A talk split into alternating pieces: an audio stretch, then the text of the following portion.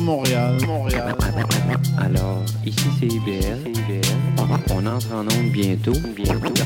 Dans 5 minutes. CIBL 105 au cœur de Montréal.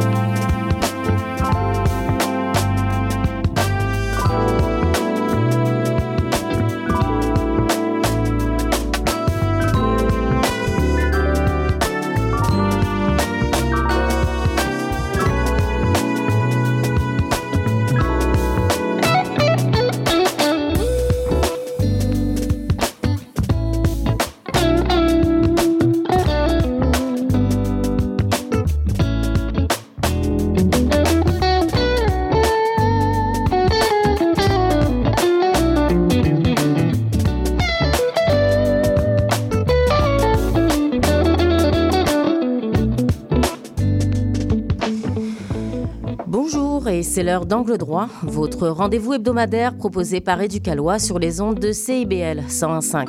On se donne encore cette semaine 30 minutes pour vous parler de droit autrement. Avec vous pour euh, la demi-heure, Alexandra Guély, l'animatrice et rédactrice en chef adjointe euh, chez Éducalois. En studio, plusieurs membres de mon équipe qui sont avocates, avocats et vulgarisateurs juridiques, mais aussi quelques invités, dont Michael Nguyen, président de la Fédération professionnelle des journalistes du Québec et journaliste judiciaire au Journal de Montréal, qu'on retrouve tout à l'heure.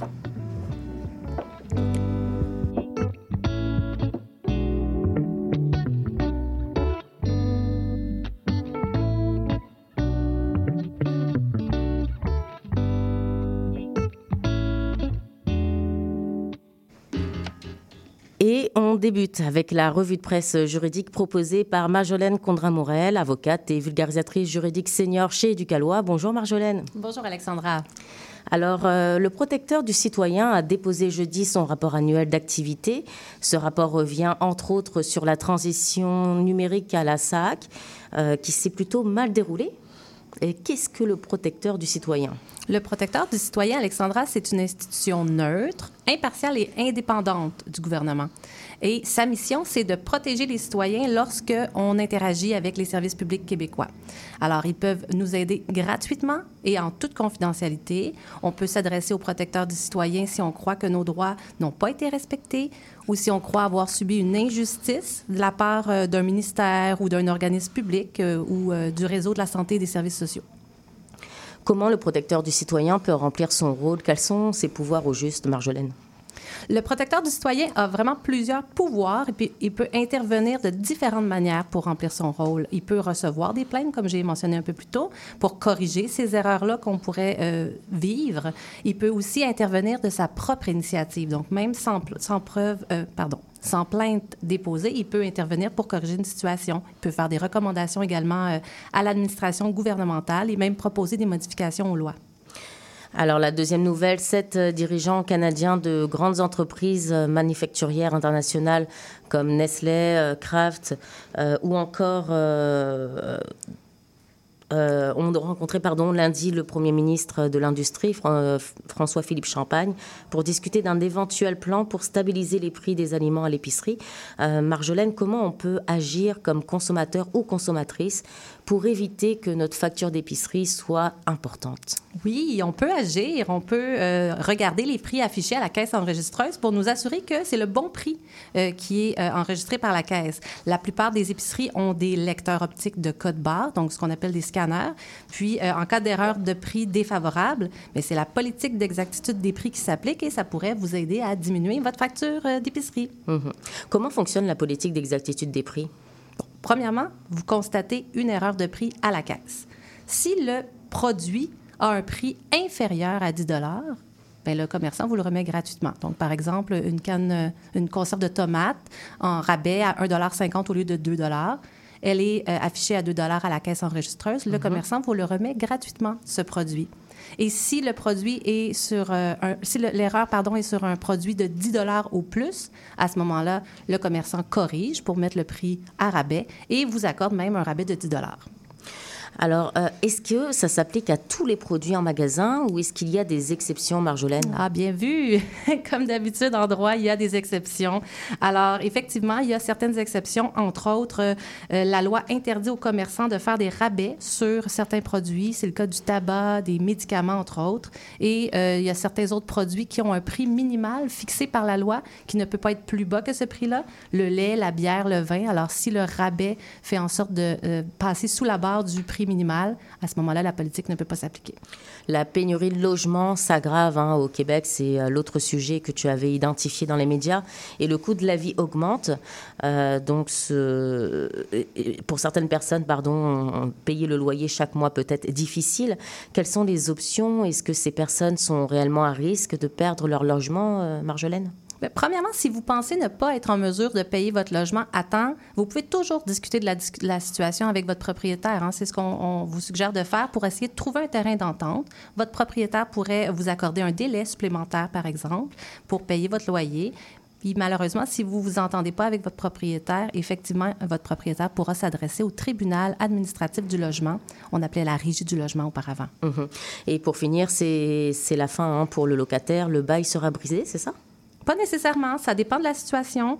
Euh, il y a deux situations qui vont permettre au propriétaire d'effectivement euh, casser le bail pour non-paiement de loyer. La première situation, c'est si ça fait plus de trois semaines que vous êtes en retard dans le paiement de votre loyer. La deuxième situation, c'est si vous payez souvent en retard. Donc, même si ça ne fait pas tout à fait trois semaines, si vous payez souvent en retard, votre propriétaire pourrait demander à ce moment-là euh, de casser le bail finalement. Merci beaucoup, Marjolaine. Je rappelle que tu es avocate et vulgarisatrice juridique senior chez Éducalois. On se retrouve très bientôt pour une autre revue de presse. Oui, merci. Au revoir.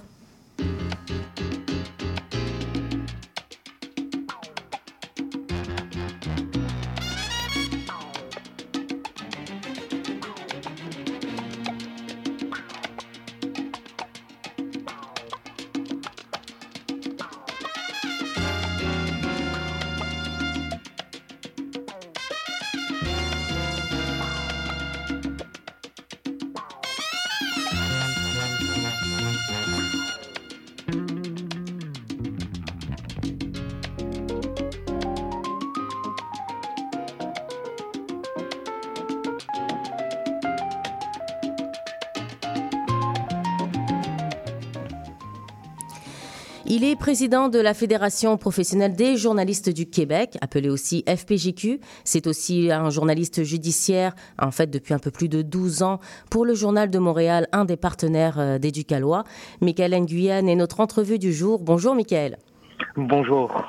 Alors, Michael, tu es actuellement euh, au Palais de justice de Montréal. Qu'est-ce que tu fais exactement? Tout à fait. Ben, plusieurs choses. En premier, ben, il y a eu euh, l'enquête du coroner par rapport au triple meurtre qui est survenu l'an passé à Montréal. Donc là, c'est vraiment l'enquête pour vérifier, euh, pour comprendre ce qui s'est passé, puis comment est-ce qu'on pourrait améliorer la situation pour que ce genre d'événement ne se produise plus. Alors, je me permets hein, de te tutoyer. Toi et moi, on se connaît depuis un certain nombre d'années. Le temps passe vite. Euh, rappelle-moi comment tout ça a commencé. Tu as étudié en droit ou euh, qu'est-ce que tu as fait pour être euh, ce que tu... Bah, journaliste judiciaire? En fait, j'ai étudié évidemment en journalisme pour apprendre pour apprendre le métier, mais également j'ai un background en littérature française et en philosophie. Donc c'est pas exactement du droit, mais c'est ça qui a permis vraiment de comprendre les nuances, comprendre les mots, parce que le judiciaire au final c'est ça, c'est les juges disent quelque chose, ça veut dire ce que ça veut dire. C'est rien de plus, rien de moins. C'est très factuel, mais il y a tout un style d'écriture de la magistrature qu'il faut comprendre en fait. Puis ça, ce que je dis souvent, c'est que je suis un peu un interprète du langage juridique au langage commun, comme on peut dire. Mhm. Ta première affaire couverte, euh, je crois que c'était une affaire criminelle remise en liberté. Il y avait une question de possession d'armes. Euh, je n'avais jamais, euh, bah, en fait, tu m'as dit, hein, je n'avais jamais posé les pieds, je te cite, dans un palais de justice. raconte cette histoire. Alors ah oui, ça c'était vraiment particulier parce qu'il faut savoir, c'est que les journalistes il y a les journalistes judiciaires qui, eux, sont formés, qui connaissent euh, tout ce qui se passe au palais de justice, qui connaissent la loi, qui comprennent les principes juridiques. Mais des fois, ben, il y a des journalistes qui connaissent moins les choses, qui sont un peu parachutés pour couvrir une cause. Moi, c'est ce qui est arrivé. C'était euh, le garde du corps d'un mafieux qui devait avoir son enquête sur remise en liberté, son enquête caution, donc. Mais finalement, il a plaidé coupable. Donc déjà, c'était trouver la salle parce que ça, c'est un peu la maison de fou, palais de mhm. justice. Pour ceux qui connaissent pas, c'était trouver les endroits, ensuite se rendre là, je prends des notes. J'entends 50 pénitenciers, plaidoyer culpabilité, c'était pas ce qu'on m'avait dit. C'est important de poser des questions parce qu'on peut penser comprendre les lois en lisant le code criminel, par exemple, mais dans les faits, il y a toutes les nuances. Pour ça qu'il y a le code criminel à noter, où mhm. là, c'est, on peut comprendre que la loi veut dire quelque chose, mais il y a toute une jurisprudence qui est derrière là. Puis tu me l'as confié, euh, tu consultes euh, régulièrement le site d'Éducalois. Euh, on est partenaire aussi avec le Journal de Montréal.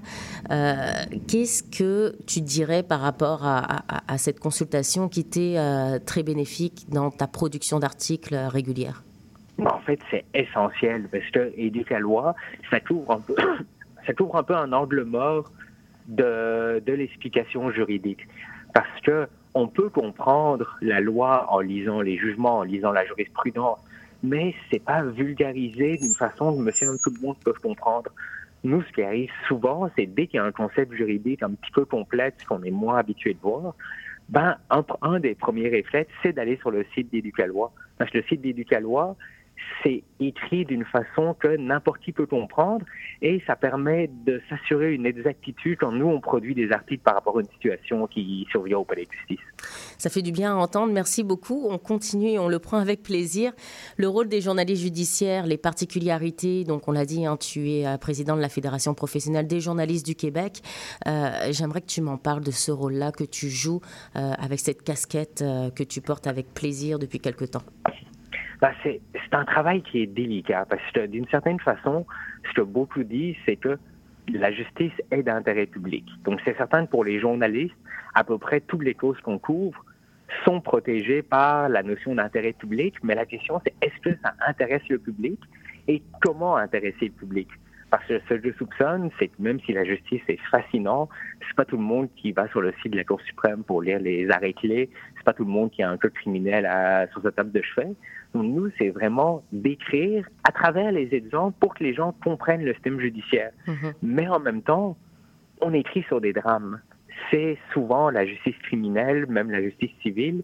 Il y a des gens qui ont été lésés, des gens qui ont souffert. C'est pour ça qu'on dit que tous les problèmes de la société se retrouvent au palais de justice c'est important d'écrire sans revictimiser les gens. Mhm. Trouver une façon d'écrire pour vraiment être humain, parce qu'il faut rejoindre le plus grand nombre de personnes pour pouvoir expliquer comment fonctionne la justice au Québec, mais aussi, c'est faire attention pour les gens qui vont nous lire, parce que personne n'est obligé de nous lire. On fait un travail qui est essentiel, mais que personne ne, doit consulter. Donc, mhm. on essaie d'informer d'une façon que ça intéresse les gens pour qu'ils puissent comprendre le système de justice. Ça m'interpelle. Hein. Parle-moi de la charge émotive quand tu couvres des affaires. On, vient de le dire. Hein.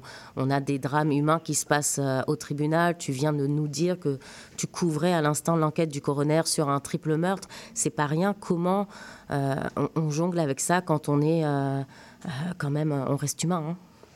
Ben, c'est ça. C'est faut être fait solide, faut tempérer parce que au moins nous, quand on arrive, c'est dans le processus judiciaire et donc ça fait l'eau a eu le temps un peu de couler sous le pont. Ça aide beaucoup quand on compare par exemple aux journalistes de faits divers qui eux vont sur le terrain à chaud, mais ça reste excessivement parfois difficile parce qu'on entend des souffrances terribles et je peux le dire, on écrit rarement tout ce qui est dit dans la salle d'audience parce mhm. que on peut imaginer les tentatives de meurtre, les causes d'agression sexuelle, les crimes contre les enfants il y a une charge émotive très, très, très lourde, mais nous, c'est un peu notre travail d'être aux premières lignes, faire le tri pour que les gens comprennent l'ensemble de l'histoire, l'ensemble de la situation, sans vomir leur café le matin, au final. Question vraiment euh, personnelle, puis je me permets, comment tu fais pour te baquer, toi, en tant que journaliste, en tant qu'humain, quand tu vois toutes ces, euh, ces, ces, ces, histoires, quelque part, qui sont euh, un peu intenses? Ben, c'est de se faire une barrière. Hum. Vraiment, c'est se faire une carapace Mais vraiment, ce que je me dis à chaque fois, c'est oui, c'est dur à entendre, mais imaginez pour la victime qui doit témoigner, qui, elle, a vécu. Elle doit raconter des événements, probablement les pires qui sont arrivés dans sa vie. Puis ça, c'est vraiment touchant. Puis on peut voir une résilience derrière ça qui donne un peu d'espoir malgré on voit le pire de la société, mais on voit le beau. On voit des gens qui se relèvent, qui arrivent à avancer dans la vie. Puis ça, je trouve ça absolument magnifique. Puis ça encourage. C'est encourageant pour soi, mais aussi quand on écrit l'article, c'est pas tous les crimes qui se retrouvent devant le palais de justice. Ça envoie des magnifiques messages comme quoi c'est possible de se relever, de se relever, hmm. même si c'est pas toujours facile. Alors pour finir, Michael, euh, les, euh, les juristes, les vulgarisateurs et vulgarisatrices juridiques d'Éducalois et les journalistes judiciaires ont quelque chose en commun. Ils ont à cœur l'éducation juridique et médiatique. Est-ce que tu as quelque chose à ajouter à ce sujet-là? Bah, C'est quelque chose qu'il faut continuer parce que la justice, c'est quelque chose souvent, les gens sont un petit peu moins intéressés. On parle beaucoup du système de santé, on parle de l'éducation, mais il faut pas oublier la justice, parce que c'est ça la base de la société. Un ancien juge en chef de la Cour supérieure me le disait, c'est que le système de justice tire sa légitimité de la confiance que le public lui accorde. Donc, on voit que tous les intervenants travaillent fort, ils font des pieds et des mains pour empêcher que le système coule malgré le manque de ressources. Malheureusement, le monde ne le voit pas. Ben, c'est un peu nous, notre travail éducalois, de montrer c'est toi les lois démonter les mythes et stéréotypes, nous d'expliquer que oui, il y a des choses qui vont mal, mais il y a des choses qui vont bien aussi. Puis ça, c'est d'expliquer au public pour qu'ils aient confiance, pour pas qu'ils aient peur de saisir la justice quand il y a un problème, parce que s'ils le font pas, ben, on tombe dans une déchéance totale.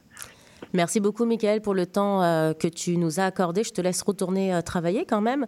Euh, je rappelle que tu es président de la Fédération professionnelle des journalistes du Québec, mais aussi journaliste judiciaire depuis un peu plus de 12 ans au Journal de Montréal, un des partenaires d'Éducalois. Je te souhaite une belle journée. Merci beaucoup, Alessandra.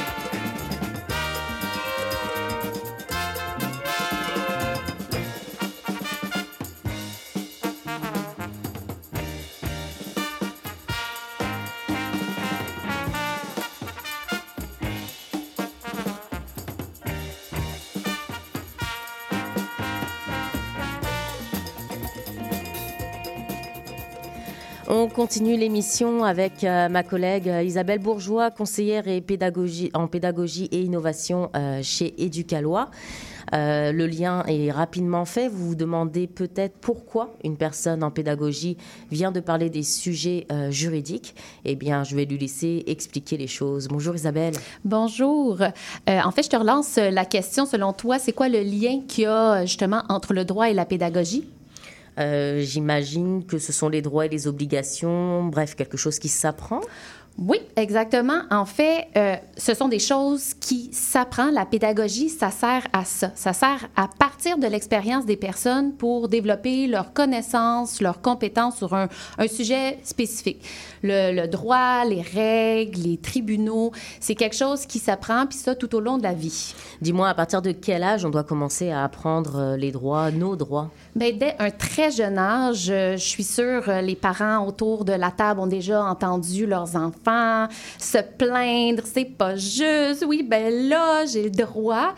ben moi, lorsque ma fille, elle me dit ce genre de choses-là dans ma tête de conseillère en pédagogie chez Éducalois, la première chose qui me vient en tête, c'est wow, est en train de développer sa conscience juridique. Non, mais blague à part, c'est le type de phrase qui illustre que le, le droit, il est partout, puis ça tout au long de la vie d'une personne.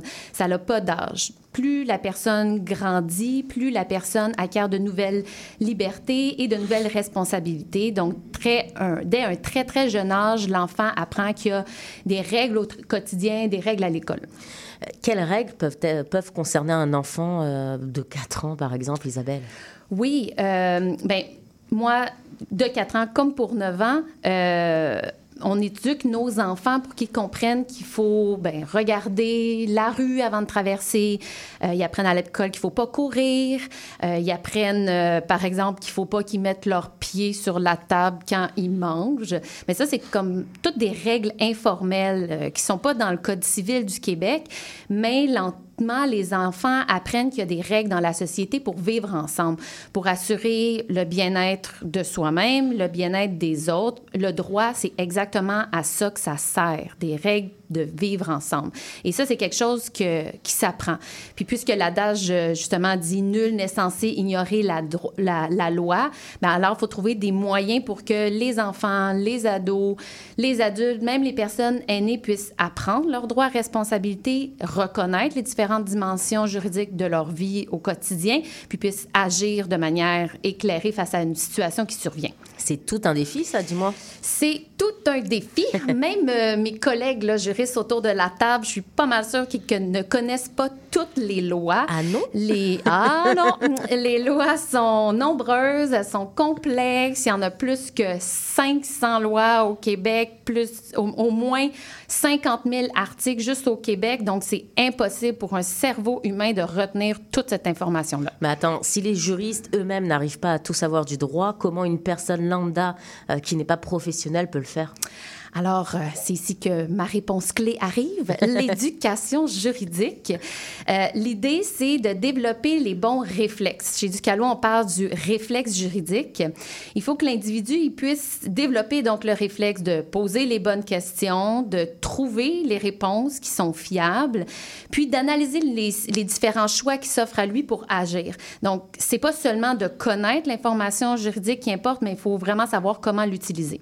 Est-ce que tu peux donner un exemple, Isabelle? Toujours, parce que le droit, il y en a partout, tout le temps. Euh, je prends un exemple dans mon quotidien. L'hiver dernier, la, déneigeuse est passée sur euh, mon gazon, a arraché du gazon. J'aurais pu décider de simplement euh, le replanter moi-même, mais j'avais la connaissance, j'avais cette intuition-là que le service de déneigement et appartenait à la ville. Donc, c'était un service municipal. Donc, j'ai eu le réflexe de me dire, hmm, est-ce que la ville a une responsabilité par rapport à ça? Puis ensuite, ayant les compétences de faire de la recherche sur Internet, j'ai entré des mots-clés, puis j'ai découvert qu'il y avait un processus de plainte en ligne, donc que je pouvais déposer une demande pour résoudre mon problème. Tout ça pour dire qu'il y a une première connaissance, donc le service municipal qui a mené à faire respecter mes droits. Euh, donc, c'est le gazon a été replanté. Quelle bonne nouvelle. On va revenir à la question euh, initiale. Merci beaucoup hein, pour euh, l'anecdote, hein, je m'excuse. Euh, Pas de problème. On va revenir à la question initiale rapidement, Isabelle. Quel est le lien entre la pédagogie et le droit dans le cadre de ton travail à Éducalois? Oui, fait dans le cadre de mon travail, moi, mon, mon rôle, c'est vraiment de s'assurer que les articles, les formations, tous les outils qu'on développe chez Éducalois, ils facilitent l'apprentissage des individus. Euh, je rappelle constamment à l'équipe que l'information juridique, ce n'est pas suffisant. C'est nécessaire, mais pas suffisant. Il faut aller au-delà de simplement la transmission de l'information pour renforcer les connaissances, les compétences des individus pour qu'ils puissent agir dans une situation de manière significative et que ça ait un impact durable sur leur vie. La pédagogie, qui est le moyen qu'on utilise, qui est l'expertise, bien là, ça aide à apprendre. C'est peut-être complexe, mais c'est essentiel à mettre en œuvre dans l'organisme. Euh, un petit exemple, donc si on prend par exemple les, euh, testaments, euh, il faut comprendre qu'il y a différents types de testaments, il faut comprendre les moyens pour le faire, mais c'est pas suffisant. Il faut aussi avoir les compétences de chercher un notaire, un notaire où est-ce qu'on en trouve un. Il faut avoir la confiance pour appeler un notaire, pour prendre un rendez-vous. On prend peut-être pour acquis que tout le monde a ces compétences, confiance-là, mais pour certaines personnes, juste prendre le téléphone, appeler un notaire, ça mhm. peut être complexe. Merci beaucoup Isabelle. Je rappelle que tu es conseillère pédagogie et innovation euh, chez Éducalois. Puis le sujet, c'était l'éducation juridique.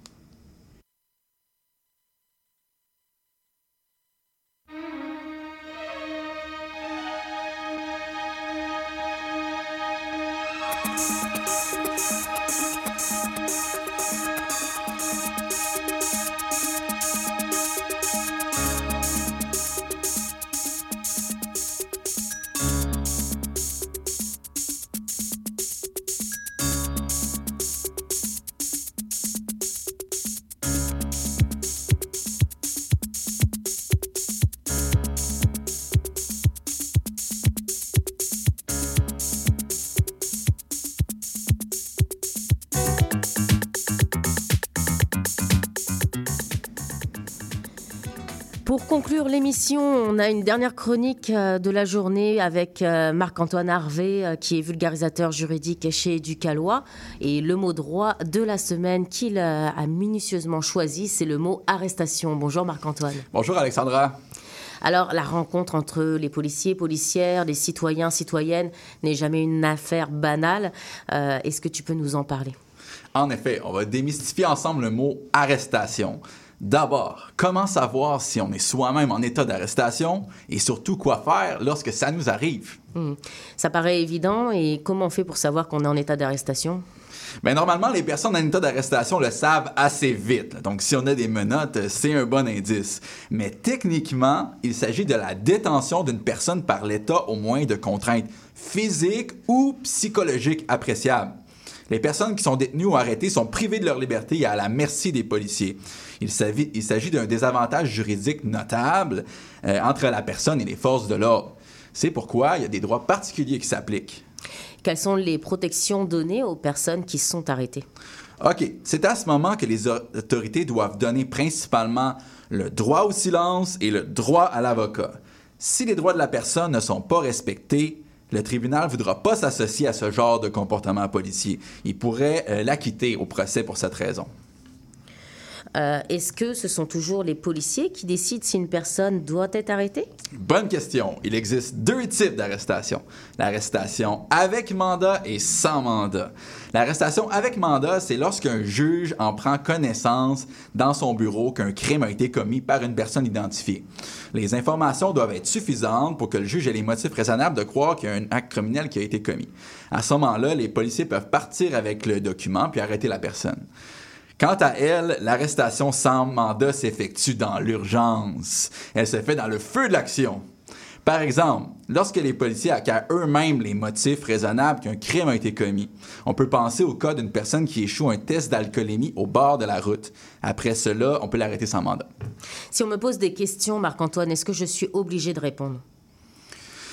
Euh, si vous êtes vraiment en état d'arrestation et que votre droit au silence s'applique, le policier peut quand même vous poser des questions. Mais sachez que le silence ne peut jamais être utilisé comme un indice de culpabilité.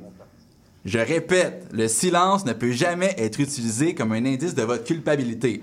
D'ailleurs, lorsque la personne arrêtée obtient son droit à l'avocat, c'est principalement sur le, conseil euh, qu'on insistera le plus vigoureusement. Tout ce qui va être pris en note préservé contre vous, donc chute. Alors, on va conclure tout de suite. Euh, que doit-on faire si on croit avoir été victime d'une arrestation abusive? OK. Les policiers sont soumis à un code de déontologie policière prévoyant de se comporter de manière à préserver la confiance et la considération du public. Si vous estimez qu'une policière ou un policier a commis un abus d'autorité à votre égard, vous pouvez mandater un avocat ou aller euh, sur, euh, remplir un formulaire sur le site déontologie policière.gouv.qc.ca. Le policier fautif peut se voir imposer de suivre des formations, formuler des excuses ou encore comparaître devant le comité de déontologie policière. Merci beaucoup Marc-Antoine. Je rappelle que le mot droit était le mot arrestation. Euh, c'est déjà la fin de l'émission, le temps de se quitter. Et puisqu'on est ensemble dans l'aventure, euh, inspirez-nous avec vos idées et vos questions. Angle droit à commercial éducalois.qc.ca. À la technique Gilles Lamarche qui nous prête main forte. À la semaine prochaine. La saison du VR, des décapotables et de la moto au Québec, ça passe en un claquement de doigts. Profitez de l'été jusqu'au dernier moment en remisant votre véhicule saisonnier en ligne avec Saclic. Vous pouvez même planifier dès maintenant la date de votre remisage afin de profiter de votre véhicule sans aucun souci, quitte à la modifier si vous changez d'idée. Évitez de vous rendre dans un point de service.